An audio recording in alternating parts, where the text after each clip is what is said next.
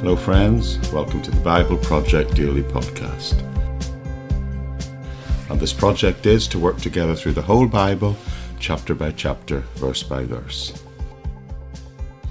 Why not click on the subscribe button and make the decision to make the study of the Bible part of the rhythm of your daily life? You are joining a community of thousands of people around the world who are working together through the whole Bible over the next 10 years. So, with that said, we leave it there, but hang on at the end and I'll tell you several ways in which you can connect to this ministry and the other free resources I make available. Bye bye for now.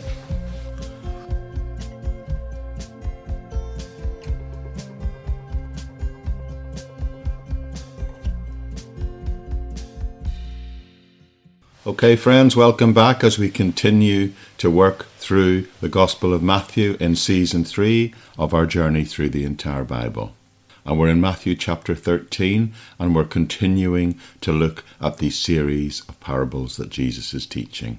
And we're picking it up in Matthew 13, verses 24, when we're looking at this parable, which is titled in my Bible, The Parable of the Wheat and the Tares. Okay, Beginning at verse 24, it says, Another parable he put forth, saying to them, The kingdom of heaven is like a man who sows good seed in his field. But while men slept, his enemy came and sowed tares among the wheat, and went his way. And when the wheat sprouted, and the grain sprouted, it produced a crop, but then the tares appeared. So the servants of the owner came to him and said, Sir, did you not sow good seed in your field? How then does it have tares? And he said to them, An enemy has done this. The servants said to him, Do you want us then to go and to gather them up? But he said, No, lest while you gather up the tares, you also uproot the wheat with them. Let both grow together until the harvest, and at that time of harvest I will say to the reapers, First gather together the tares, bind them in bundles to burn them, but gather the wheat into the barn. Okay, the picture painted in the imagination of the people by this parable would have been very, very familiar to this first century audience. You see, tares were one of the great curses against which a farmer of Jesus' day would have had to struggle with, often every day.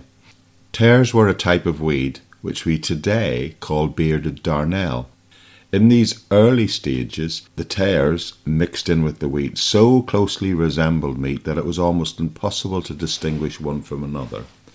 But when both came closer to harvest and had created heads, it became somewhat easier to distinguish them. But by that time, the roots would be so intertwined between the wheat and the tares that one could not be weeded out without tearing the other out with it. Even farmers who tried to weed them out often found they could not separate one from the other soon enough because by the time they could identify them, it was too late. It was a very common sight to see the roots of these two plants so intertwined that it was impossible to separate them without basically destroying them both. Therefore, they actually had to be left to grow together until the time of harvest. You see, the tares and the wheat so closely resembled each other that there was a popular idea at the time of Jesus that the tares were a kind of plant which had somehow cross fertilized with wheat and created what was a mixed plant. Furthermore, the grain of this tare, the bearded darnel, was actually slightly poisonous. It caused dizziness and sickness and had a bitter and unpleasant taste and even a small amount of it mixed in with the wheat affected the whole batch of wheat. Their presence greatly added to the cost of wheat production, because women would have to be hired to pick out the darnel grain out of the seed which was about to be milled. This separation of the darnel seed, the tare seed, from the wheat could only be done by spreading the grain out on a large tray in which they would literally pick out the seeds one at a time. You see, the tare seeds were almost identical in size and shape, but they were slate grey in colour. So you can see the consequences of this tare infestation was very serious. And the picture here that Jesus is using of a man deliberately sowing tares into someone else's field was a powerful image, but it wasn't just an imagined idea. This was something that was actually done at the time between warring neighbours, to the point that it was in fact codified in Roman law as a crime with a specific punishment laid down for doing this. And this is why the meaning of this parable would have been very familiar to the people of Galilee who heard it from Jesus that day. Some have said that this is one of the most practical parables that Jesus has ever told because it teaches us about a time of harvest and of judgment coming. And there are many lessons to be learned from it. Firstly, it warns us that there are always hostile powers in the world, those seeking and wanting to destroy any evidence of the good seed where it is planted we need to have an insight that there are often malevolent influences at work in the world and that those influences can also act upon our own individual lives. Any influence that can be seen to be bringing the seed of the word to flourish and grow can be quashed by malevolent influences, those which seek to destroy the good seed before it can produce any fruit at all.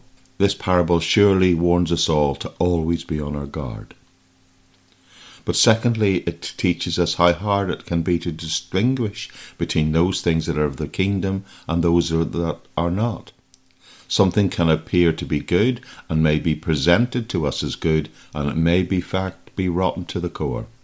And of course, on the other side, we may think something is bad or wrong, and in fact, it may be decent in its motivations.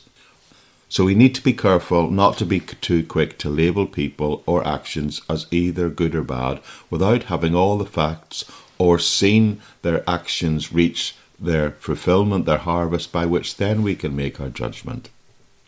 So, this parable, I think, as a second lesson, teaches us that we should not be too quick to pass judgment. Sound judgment will often mean waiting well, in this case, waiting until the harvest comes. And at that point, then we are able to make a judgment.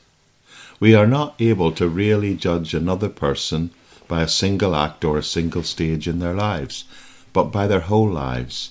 We know, perhaps we are from our own point of view, know that we can make a big mistake, but then we can redeem ourselves and repent by the grace of God repenting and atoning for our mistakes by making the rest of our lives as best we can one of service to God. No one can take a snapshot of a life at a point in time and judge the whole life of that person by it. And as someone who might only know a small part of someone's life can judge that entire life, only God can do that. Third thing I think this parable teaches is that although we should not be hasty to judgment, and that judgment should not necessarily be ours, yet surely a judgment will come. It may be that, humanly speaking, in this life, sinners often seem to escape the consequences of their actions.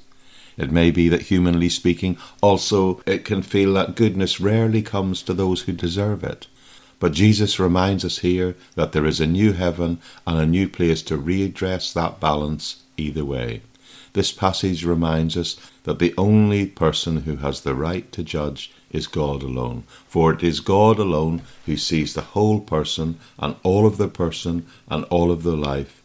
Therefore, it is with Him only that ultimate judgment can lie.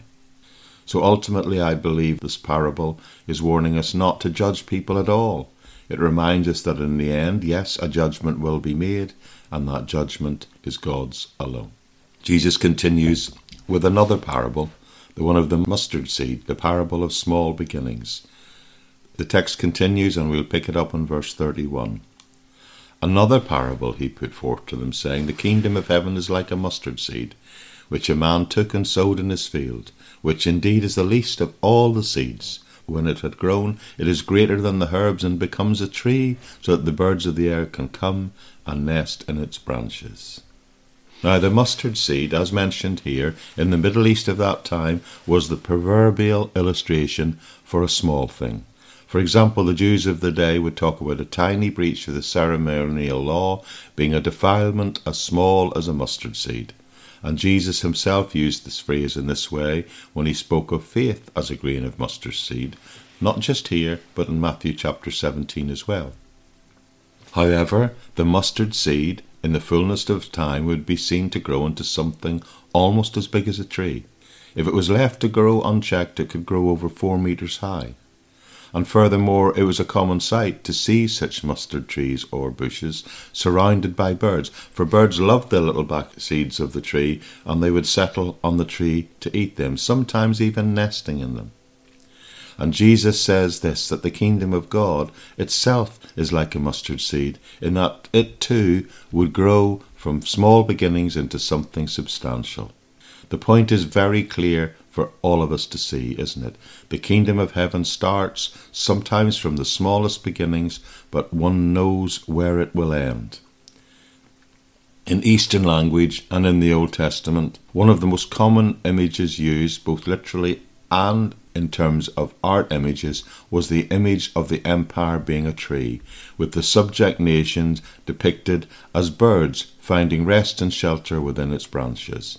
In fact, Ezekiel uses that picture in chapter 31. And this parable here tells us that the kingdom of heaven, yes, it begins very small, but in the end, many nations will be gathered within it. It is a fact of history that some of the greatest things did not begin with a huge move amongst a huge group of people, but with the smallest of beginnings, sometimes a single, simple idea. And you know what, friends? A single idea can change a whole civilization. An idea can begin with just one man or woman. In the British Empire, hundreds of years ago, it was a single man named William Wilberforce who was responsible for the fleeing of slaves and the idea of that great liberation came to him when he read an exposure of the slave trade by a writer called Thomas Clarkson. Now, Wilberforce was a close friend of Pitt, the then Prime Minister, and one day when he was sitting in Pitt's garden, it was said that suddenly Wilberforce just turned to Pitt and said, Why don't we give a motion on the ending of, of the slave trade? An idea that was sown in the mind of one man who just read, read a small pamphlet, and that idea flourished and grew and changed the lives of hundreds of thousands of people then and millions ever since. The idea must first find a place to nest and allow the person to be, well, almost obsessed with it, but then it can be released, and sometimes it is an unstoppable tide that begins to flow. Christian witness many times also will begin with just one person. Great moves of God almost always begin with just a move of the Holy Spirit in the mind of one person. British historian Cecil Northcott tells in one of his books how he dreamt of a liberal empire south of the whole area of southern Africa, south of the Zambezi but he found he met massive opposition from the likes of Cecil Rhodes and the Dutch Boers who were there at that time. In his decision to try and spread Christianity and a new perspective across the regions of Africa, which Britain had in a sense control over at that time, he decided to curate and call a Christian conference, and he brought hundreds of young Christians from many nations around the world and across Africa to meet and to discuss how the gospel might be spread in Africa, because he believed only through that true change would come. Now, some people of that time they talked of propaganda, the use of literature, and all the other ways that what they saw as the modern ways of disseminating the gospel in that then closing 20th century. Then a girl an invited girl from an African village spoke, and she simply said, When we want to take Christianity to one of our nearby villages, we said, we don't send them books. We take a Christian family and we send them and get them to live in that village. They then, over time, make that village Christian by simply living among the people. Still today, in any group of society, in a school or in a factory, a shop or an office, again, it is usually the witness of just one individual or a few individuals who will bring, in a sense, Christianity into that environment. Some point out that this is one of the most personal parables that Jesus ever spoke, because sometimes his disciples themselves must have, in a sense, despaired. They were a little band, they were so small, there were only twelve in number. They must have sometimes thought, how can we ever change well, never mind the world, but this even the society in which we live in. And in this passage, Jesus is saying to his disciples and anybody else who would listen and hear also, that which include us, includes us, his followers today, that they must not be discouraged, but they must serve and witness each in his own way, in his place where God has placed him. And that each one, although they might only see the very smallest of the beginnings, from such beginnings, Jesus is teaching, the kingdom of God will grow, and one day the whole earth will be redeemed and belong to the Lord. Oh, we'll finish today by looking at this third parable that Jesus gives, one after another in a row, and this one is the parable of the leaven. It's just one verse, and it says, Another parable he spoke to them The kingdom of heaven is like leaven, which a woman took and hid in three measures of meal till it was all leavened. You see, in every case, Jesus is drawing parables from the scenes and activities of everyday life. He's using things which are entirely familiar to the listeners who are hearing what he said, in order to lead them to things which they maybe have never even thought about or entered their mind before. He took the parable of the sower from the farmer's field, and the parable of the mustard seed. He used the garden, and he took the parable of the wheat and the tares by talking about the perennial problem which confronted every farmer and land user of that day. Later, he will take the parable of the hidden treasure from the everyday task of digging a field, and the parable of the pearl of great price from the world of fishing and commerce and trade. But in this parable, the parable of the leaven, Jesus comes closer to home than in any other because he took it from the kitchen of an ordinary home. You see, at that time, bread was nearly always baked at home, and leaven was a little piece of dough kept over from the previous bake, which was allowed to ferment in its keeping. But in Jewish law, leaven had always been connected with an evil influence, the Jews always connected this, that thought of fermentation, with putrefaction, and leaven stood for that which is an evil thing. In fact, one of the great ceremonies in the preparation for the Passover the feast was the fact that every scrap of leaven would be sought out from the house and burned, and the whole house would be cleaned and swept looking for it. So the whole point of the parable lies in the recognizing of the transforming power of leaven, how leaven changes the character of the whole bake. The introduction of leaven causes a transformation in the dough, painting a picture of the transformation that the kingdom causes in the life of an individual or society. This then, of course, fits in with the idea of Christianity creating a transformed life. As someone once said, we must never forget that the function and the power of Christ is to make bad people good. The transformation of Christianity begins in the individual life. Now, there are four great social directions, if, if you like, in which Christianity transformed the life of the ordinary person of the day, of these early days when it was emerging in the societies that it appeared in. Firstly, Christianity transformed the life of a woman. The Jew in the morning prayed, Thank God that I have not been made a Gentile, a slave, or a woman. In Greek civilization, also, the woman lived a life of utter seclusion with nothing to do beyond the household tasks. Christianity transformed the life of the woman in the societies it impacted. Immediately, women were called into service and had a role. There were even leadership roles as deacons in the earliest of churches. Secondly, Christianity also transformed the life of anyone suffering or anyone who was ill. In the heathen world, those who were weak or ill were almost considered just a nuisance. In Sparta, when a child was born, he was submitted to the examiners, and if he was deemed fit, he was allowed to live. But if he was considered weak in any way or deformed in any way, he was left out to die of exposure on the mountainside. Did you know the first hospital and home for the blind was founded by Thalasius, a Christian monk? And the first free dispensary of medicine was founded by Apollonius, a Christian merchant, and the first hospital in the world that there is any record of was founded by Fabiola, a Christian lady in Rome. Christianity was the first faith to take interest in the broken things and people of life. Thirdly, Christianity also transformed the life of the elderly people. Like the weak, the old were considered a nuisance in all the main cultures of that time. The elderly were thought to have done their work. They were fit for nothing else to be discarded on the rubbish heap of life.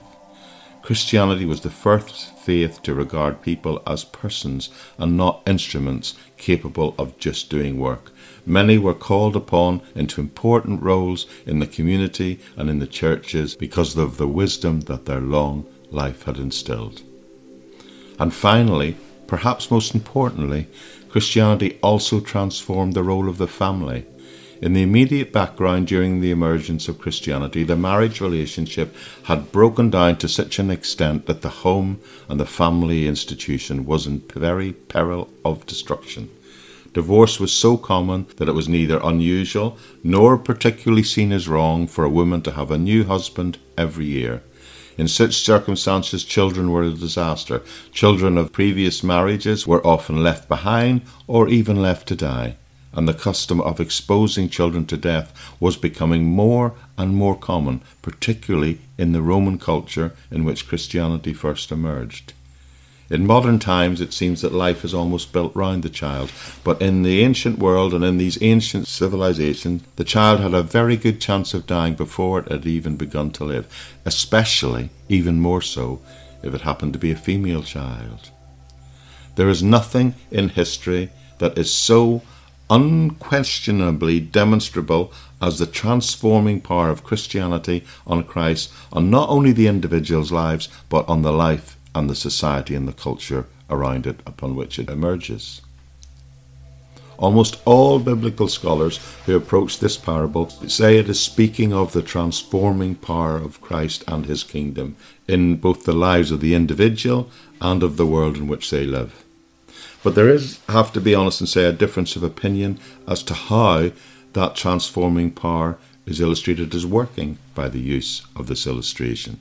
Sometimes it's said that the lesson of this parable is that the kingdom works unseen. We cannot see the leaven working in the dough any more than we can see a flower growing. But absolutely, the work of the leaven is still going on. The kingdom is always working and growing behind the scenes. On this view, the parable is teaching that Jesus Christ and his gospel released a new force in the world, a force that is silently but inevitably working for righteousness and God is indeed through it working his purposes out year by year, decade by decade. But there are also people who take the opposite view of this parable. Famous British theologian C.H. Dodd said he thought the lesson of this parable is the very opposite of this, that far from being unseen, the work of the kingdom can be clearly seen. The work of the leaven is plain for all to see, because you put the leaven in the dough, and the leaven changes the dough from a lump into an ever rising, bubbling mass of goodness, so to speak. Just so is the working of the kingdom of God. You know, when Christianity first arrived in Thessalonica, Acts 17 tells us the people said, These men who have turned the world upside down have come here amongst us also. So the act of Christianity is transformative, sometimes disruptive, sometimes disturbing for the people who are first receiving it, but profound in its effect.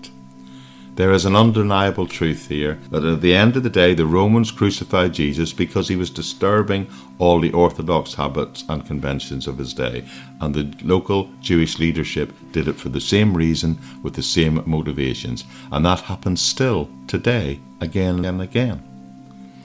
It has always been true that Christianity has at some level been persecuted because it desires to take both individuals and a society and remake them just think about the destructive power the gospel would have if it got into places like North Korea or some of the Islamic states. There is nothing in the world as disruptive to a society as Christianity and the arising of true Christianity. And that is the very fact, the very reason why so many people resent it. Uh, because it, it demands a change of them and what they do. And they resent it and they refuse it, and some even wish to eliminate it. I believe that when we come to think about it, we don't need to choose between these two views of it being hidden or being seen, because in a sense they are both true. There is a sense in which the kingdom, the power of Christ, the power of the Spirit of God is always working, whether or not we see that work. But there's also a sense in which it is plain to see for those who wish to see it. Many a person's life is manifestly and dramatically changed by Christ Jesus every day and at the same time there is the silent operation of the Spirit of God along the long path of history. This parable teaches both that the kingdom is forever working and unseen, and it also teaches that there are times in an individual's life and in the history of the world and in the societies in which we live, where the kingdom is at work, and it is so obviously and manifestly seen, and its power can be seen by anyone who just chooses to see it.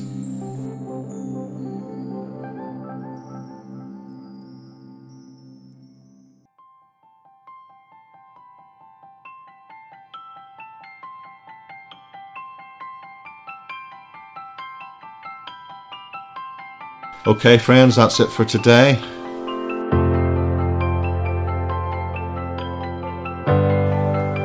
It's a long one, so I'll close off shortly by just reminding you that this podcast is hosted on the BibleProject.buzzsprout.com, but you can subscribe to it wherever you're receiving your podcasts from. There should also be active links there to places that you can connect to both the community and other places where I place shall we say, more formal structured discipleship type training and teaching courses. I do hope you find all of the resources we're making available helpful on your personal journey with the Lord. And remember that they are all freely available, free at point, no cost, and always in the public domain without copyright. So take them and use them as you wish. And with that said, I'll just say bye bye for now. What a pleasure and privilege it is to have been before you today. And we'll pick up again tomorrow and look at a couple more of the parables in this series of parables that Jesus is teaching his disciples. It's almost like a school of discipleship, one lesson after another. There's much to learn and much we can benefit from spending this time together. So I'll see you, I trust, right back here tomorrow on the Bible Project Daily Podcast. Bye bye for now.